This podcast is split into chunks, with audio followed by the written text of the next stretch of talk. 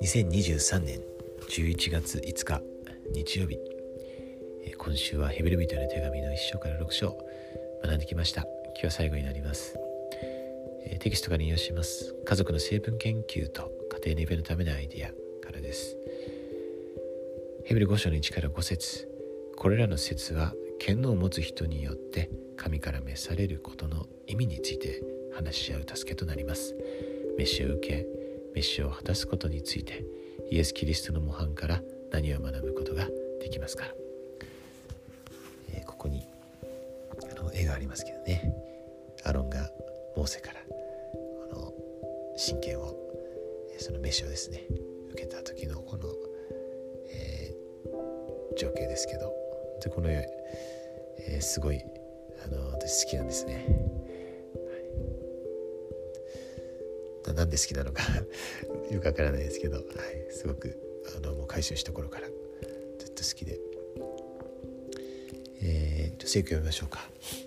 えー、ヘブル5章の4節ですね。まあ、昔はこれが、えー、マスター聖句でした、今は多分違うと思いますけどね。読みます。かつ誰もこの栄誉ある務めを自分で得るのではなくアロンの場合のように神の召しによって受けるのである。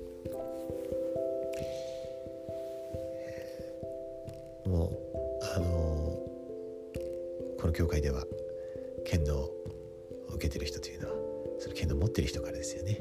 この安心によってそれを受けるわけですね。あの私も今から、えー、33年前ですね、えー、ある兄弟からメルケル神権をあの受けました。選任されました。そしてその麻酔兄弟っていう人はあの内山兄弟あ名前言ってしまいましたけど。はいえー、あれ兄弟からですねあの神経を受けられまして。そしてその彼はベンソン大官長ですね、えー、当時長老だった。彼からあの大祭司の職にですね。選任されています。そして、えー、ベンソン大官長は多分、えー、ちょっとここは曖昧なんですけどあのヒバジェ・グラント大官長だと思います、えー、から、えー、使徒の職に選任されてで今こう続いていってそれがあの3人の検証者に至ってそして、えー、オリバ・カウドリはジョセス・ミスと共にですね。ペテロ・ヤコビ・ヨハネからメルケル神経を受けました。そしてこの3人は、えー、イエス様からですね使徒の職に召され神経を受けましたね。そうやって、えー、あの今この地球上にいる全ての、えー、兄弟たちは、えー、その剣の力を、受けています。そしてそれはもうこれから途切れることなく、えー、子供たちとかですねえー、いろんな兄弟たちに伝わって、えー、その伏線の伏線の間もですねそれずっと続きますね。本当に素晴らしいなと思います。そしてその、えー、それはこれから生まれてくる人ですけれども今まで、あのー、この人に来た人たちでこの神経を受けなかった人がたくさんいますのでその技がまさに今神殿で行われていますね。そしてアダムから全ての人々のその真剣の鎖がですね、えー、完全な形になっていくわけですね。それがイスラエルの集合の技です。